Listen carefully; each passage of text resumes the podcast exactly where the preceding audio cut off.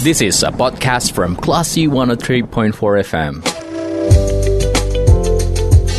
Sumbar melawan Corona, persembahan Classy FM.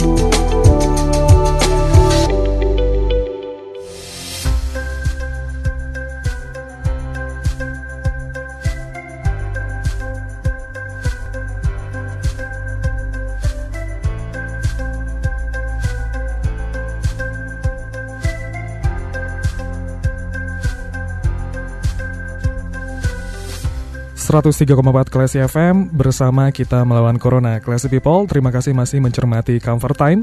Dan saatnya kembali mencermati sumber melawan Corona bersama saya, Bimo Alvaro. Kali ini, kali Classy People kita akan berbicara bersama narasumber yang sudah terhubung bersama kita di line telepon. Ada Bapak Jasman Rizal, selaku juru bicara Satgas COVID-19 Sumatera Barat yang beberapa waktu yang lalu dinyatakan terpapar COVID-19. Kita ingin tahu gimana progres dari beliau dan langsung saja kita sapa. Assalamualaikum warahmatullahi wabarakatuh, Bapak. Waalaikumsalam warahmatullahi wabarakatuh. Gimana kabar Selamat sore Pak? semua klasi ya, Mania. Selamat sore Bapak. Waduh, gimana kabarnya Pak sore hari ini? Alhamdulillah sehat-sehat. Alhamdulillah. Gimana Mm-mm. Pak progresnya Pak eh, sampai hari ini sampai setelah beberapa waktu yang lalu dinyatakan eh, terpapar COVID-19? Ya, ada saya memberikan beberapa catatan ya. Hmm. Pertama, saya mungkin orang termasuk orang yang paling disiplin dalam melaksanakan eh, protokol kesehatan. Eh, Hmm. malah semuanya sangat protektif. Malah saya sudah 62 kali eh, di- melakukan PCR. Hmm. Tetapi ada satu hal yang menjadi catatan saya. Kalaupun kita kita telah protokol kesehatan kita sudah jalan dengan baik, ternyata masih ada teman kita yang tidak jujur ya kena. Hmm. Contohnya saya kena itu karena kita ada jujuran teman. Hmm. Sudah jelas eh, keluarganya sakit, dia udah demam. Ah, setelah saya tanya kenapa kok kurang kuat apa sekarang macam, oh nggak apa-apa, biasa aja. Eh tahunya dia besok ngomong. Istri saya ternyata tiga, sudah tiga hari sakit, positif katanya. Lalu bapak kenapa keluar? Saya bilang. Ya itulah ya bapak itu nggak boleh, itu bapak menanya orang. Saya bilang. Artinya kita juga waspada di samping kita protokol kesehatan, kita juga melihat tanda-tanda sekitar kita itu, kita nggak nggak boleh percaya dengan siapa pun juga. Hmm. Ya, ibarat berbahaya. Jadi teman-teman kena dekat sama kita, akhirnya saya kena, Hmm. ya. Kena.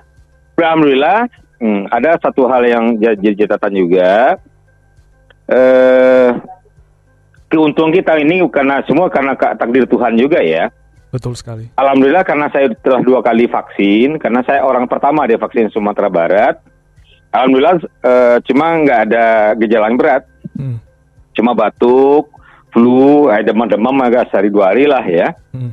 Selera makan hilang, tetapi karena dukungan semua pihak, kemudian sebentar telepon, WA, termasuk juga dari keluarga, dukungan segala macam. Alhamdulillah, eh ya cuma apa ya, 10 hari lah.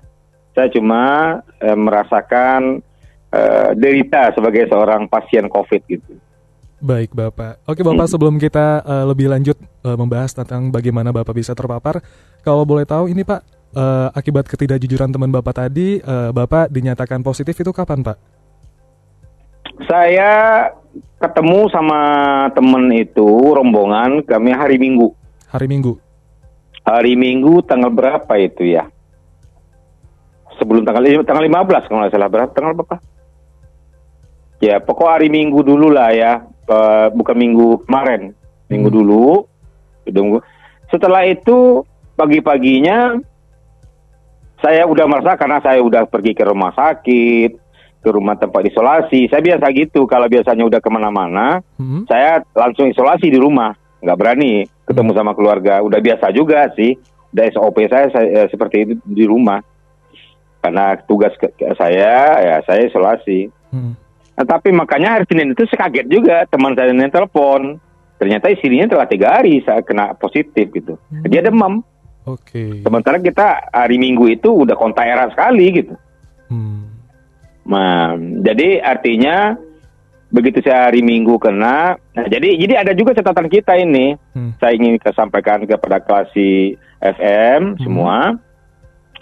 Pak, setelah kita ta- kontak erat sama seseorang, jangan besoknya langsung disuap, nggak akan ketemu.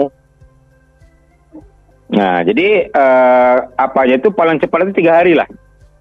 Baik, tiga hari setelah ada juga kesalahan kita begitu kontak erat langsung apakah anti anti antigen langsung atau PCR PCR. gitu ya Pak ya. Nah, itu nggak ketemu karena masa inkubasinya belum masuk. Hmm. Nah, saya eh, ada juga saya kan kontak itu hari Minggu. Teman-teman banyak yang hari Senin atau Selasa itu ko- eh, swab, saya nggak saya, saya belum mau Hmm. karena takut takutnya nanti eh, saya kepedean ya. Misalnya saya merasa udah, udah negatif nih. Hmm. Nah, tahu-taunya saya menyebar sama anak keluarga ke- atau sama orang lain kan nggak enak. Nah, saya tuh saya tunggu sampai hari Kamis. Nah, hari Selasa saya udah merasa badan nggak enak lagi kan. Oke. Nah, hari eh, Selasa nggak enak, hari Rabu saya tambah nggak enak, makan nggak bisa lagi, udah batuk, waduh minta ampun, kepala langsung mau pecah. Hmm. Hari Kamis saya dipaksa sama keluarga istri supaya anak-anak saya supaya segera diswab gitu. Saya periksa paginya, siangnya langsung keluar hasilnya. Ternyata saya mau positif. Nah, yang anehnya lagi teman-teman yang hari Senin itu dia merasa nyaman karena dia merasa negatif. Hari Rabu mereka semua demam semua. Oke. Nah, karena mereka udah merasa nyaman, akhirnya mereka tuh keluarganya banyak yang kena. Oh, berarti karena telat ya Pak ya, karena telat untuk eh, mendeteksi diri, akibatnya Bukan, malah karena kecepatan, terlalu karena cepat. kecepatan. Baik. Harusnya kalau kita itu minimal empat hari, eh, tiga hari lah ya, paling Hmm. cepat. Ya, menjelang tiga hari itu kita isolasi mandiri dulu di rumah. Baik Bapak. Hmm. Oke. Tadi Bapak menjelaskan di hari Rabu sudah mulai drop ya Pak, badan Bapak dan Mm-mm. Kamis mulai eh, memutuskan untuk tes swab. Apakah ketika Mm-mm. Bapak mulai merasakan badan tidak enak, nafsu makan mulai hilang, Bapak terus eh, memaksakan diri untuk makan dan memenuhi kebutuhan vitamin atau Bapak hanya Oh iya, itu penting. penting sekali ya Pak? ya? Jadi selama saya treatment di rumah isolasi mandiri itu ada tiga hal yang perlu dijaga. Asupan makanan, ya. Hmm? Bagaimanapun se- sepahit apa pun makanan kita paksa walaupun dia mau muntah. Hmm. Baik. Paksa terus. Kemudian saya makan buah-buahan. Kemudian minuman. Minuman tuh seba- bisa minum sebanyak-banyaknya, tapi harus yang hangat. Jangan yang dingin. Hmm. Nah, walaupun mau muntah, paksa terus. Yang ketiga adalah istirahat. Baik Bapak. Ya, Berarti jadi asupan yang tiga itu, Hah? ya itu istirahat, makannya nggak boleh berhenti, minumnya harus banyak. Baik Bapak. Oke, Hmm. berarti emang penting sekali ya Pak perut nggak boleh kosong selama Nggak terpapar boleh. COVID-19. Oke, kalau untuk kabar keluarga gimana Pak? Setelah Bapak dinyatakan positif COVID-19, istri dan anak bagaimana mulai isolasi Aneh mandiri? gini, karena saya udah tahu hari Minggu tuh saya udah merasa, saya nggak- nggak kontak lagi sama keluarga sama anak. Hmm. Bapak memisahkan diri atau tetap berada dalam Di- satu rumah Pak? Tetap satu rumah, tetapi isolasi mandiri, nggak ada lagi kontak. Hmm, begitu. Oke. Nah, saya nggak ketemu sama istri nggak mau lagi, sama anak nggak mau lagi, malah berpapasan pun nggak mau saya. Hmm. Hmm, Jadi artinya betul-betul kita jaga betul. Malah untuk muka-muka pintu itu nggak boleh istri saya bilang saya buka lagi, boleh semprot. Nah Hmm. gitu. Pakai hand sanitizer, itu betul kita jaga gitu. Baik Bapak. Dan selama Bapak menjalani isolasi mandiri, bagaimana dengan tugas Bapak selaku juru bicara COVID-19 Sumatera Barat Bapak? Eh, tetap dilaksanakan secara virtualkah atau harus dipospon Pak, ditunda dulu selama Bapak isolasi mandiri? Oh nggak ada berhenti, malah kalau berhenti tambah sakit saya. Berarti memang harus terus produktif ya Pak? Harus kerja, jadi aktivitas boleh berhenti. Hmm. Malah saya zoom siang malam saya zoom terus. Orang malah kaget kok suara bapak berubah katanya. Ya nggak apa-apa lah. Akhirnya ada ini tuh bapak ini katanya kena covid. Iya. Kok bapak masih sempat juga gitu kita kan. Jadi aktivitas jalan terus karena dengan aktivitas itu kan imunitas tubuh kita kuat. betul sekali. Ketimbang memikirkan ya Pak ya, bagaimana Ah, kayak ah. eh, dipikirin terus, eh, mood jadi jelek dan ini malah membuat imunitas kita turun ya Pak ya? Iya, pokoknya aktivitasnya biasa-biasa saja. Jangan merubah. Hmm. Nah, ya yang penting adalah eh, kita harus selalu jangan berpikiran jelek gitu. Baik. Oke, Bapak tadi juga menjelaskan Bapak sebagai orang pertama yang divaksin di kantor gubernur. Nah, Pak, melihat uh, dengan uh, Bapak yang sempat terpapar COVID-19, pastinya juga ada uh, masyarakat yang mulai berbicara tentang hal ini. Bapak sudah divaksin dua kali, eh taunya malah tetap kena COVID-19. Di sini bisa nah, bantu jelaskan Bapak. Itu yang mau saya jelaskan. Saya bukan ketua gubernur pertama ya, di Sumatera Barat saya yang pertama. Baik Bapak, di Sumatera Barat ya, Bapak jadi yang begini. pertama. Ya, jadi begini. Uh, contohnya ya, orang yang sama kena dengan saya, yang memaparkan sama saya, sampai sekarang masih dirawat malah masuk ICU dia. Baik. Apakah dibantu Jadi dengan alat pernafasan, Pak? Ya, pakai alat bantu pernapasan, pakai oksigen, malah saturasi sampai 80. Hmm. Jadi begini, saya ingin sampaikan kepada masyarakat, ya, uh, kita vaksin itu bukan berarti kita terlepas terbebas dari uh, terinfeksi dari COVID, tidak. Malah uh, apa kita itu kalau kita hati-hati ya uh, sama aja yang lain kita hmm. akan uh, gampang uh, terkom, uh, apa, terinfeksi sepanjang uh, kita tidak mematuhi protokol COVID. Tetapi ada satu hal, ya ini perlu kita garis bawahi, beda orang yang divaksin dengan tidak vaksin sangat berbeda. Orang yang divaksin, seperti contoh saya, itu malah gejalanya nggak kelihatan, biasa-biasa saja, dan insya Allah itu sembuh sendiri dia, karena telah ada benteng dalam tubuh kita. Hmm. Bayangkan teman saya yang kena sama-sama yang dulu kena dari saya, hmm. karena belum divaksin, dan sampai sekarang masih berjuang dia. Dan kita doakan semoga mereka cepat sembuh gitu. Betul. Dan rata-rata 95 persen, ini data yang ada saya baca ya, 90 sampai 95 persen yang divaksin tidak ada yang menyebabkan kematian. Nah, karena apa? Mereka telah terproteksi dengan sendirinya oleh uh, vaksin dalam tubuhnya.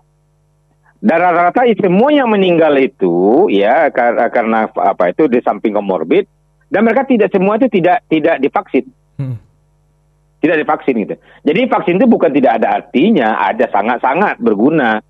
Pertama kita untuk memproteksi diri dari diri pribadi. Nah, di, di samping itu juga nanti kalau herd immunity kita telah sampai 70%, itu udah dengan sendirinya ya udah berhenti sendiri nanti COVID ini. Dan ingat ya, COVID ini tidak akan sampai sampai kapan pun tidak akan pernah berhenti. Pasti ada sekeliling kita. Nah, untuk mencapai supaya apa herd immunity tercapai itu ada dua cara. Pertama divaksin atau memang kita memang positif. Nah, kalau saya udah kena dua-duanya, udah divaksin sudah, udah kena juga. Hmm. Berarti nah, jadi jangan uh, apa uh, uh, menyangka misalkan oh bapak ini kan udah divaksin oh kena. Nah orang yang divaksin itu bukan berarti tidak kena, tetap aja aja bisa kena gitu. Baik. Oke, berarti setelah divaksin uh, kita sudah punya benteng dan walaupun uh, pada akhirnya kita terpapar, kita tidak memiliki dampak yang terlalu buruk ya Pak? Ya, insya Allah okay. tidak terlalu buruk. Kemudian juga kita uh, gejalanya nggak berat-berat. Oke. Okay. Hmm. Baik Bapak, terima kasih waktunya sore hari ini Bapak. Ya, Oke, semoga cepat sembuh ya Pak dan bisa beraktivitas kembali. Jaga kesehatan ya Pak ya. Ya. Oke, Assalamualaikum Bapak. Waalaikumsalam. Itu dia Classy People, ada Bapak Jasman Rizal uh, selaku juru bicara COVID-19 Sumatera Barat yang uh, sempat dinyatakan positif COVID-19 dan beliau menjelaskan uh, setelah vaksinasi beliau tidak mendapatkan uh, dampak yang buruk uh, dari COVID-19 ini. Baik Classy People, demikian sumber melawan Corona kali ini. Kita ke program selanjutnya. Terima kasih. Anda sudah mencermati program Sumber Melawan Corona. Cermati podcast obrolan ini di www.classfm.co.id atau download aplikasi Classy FM.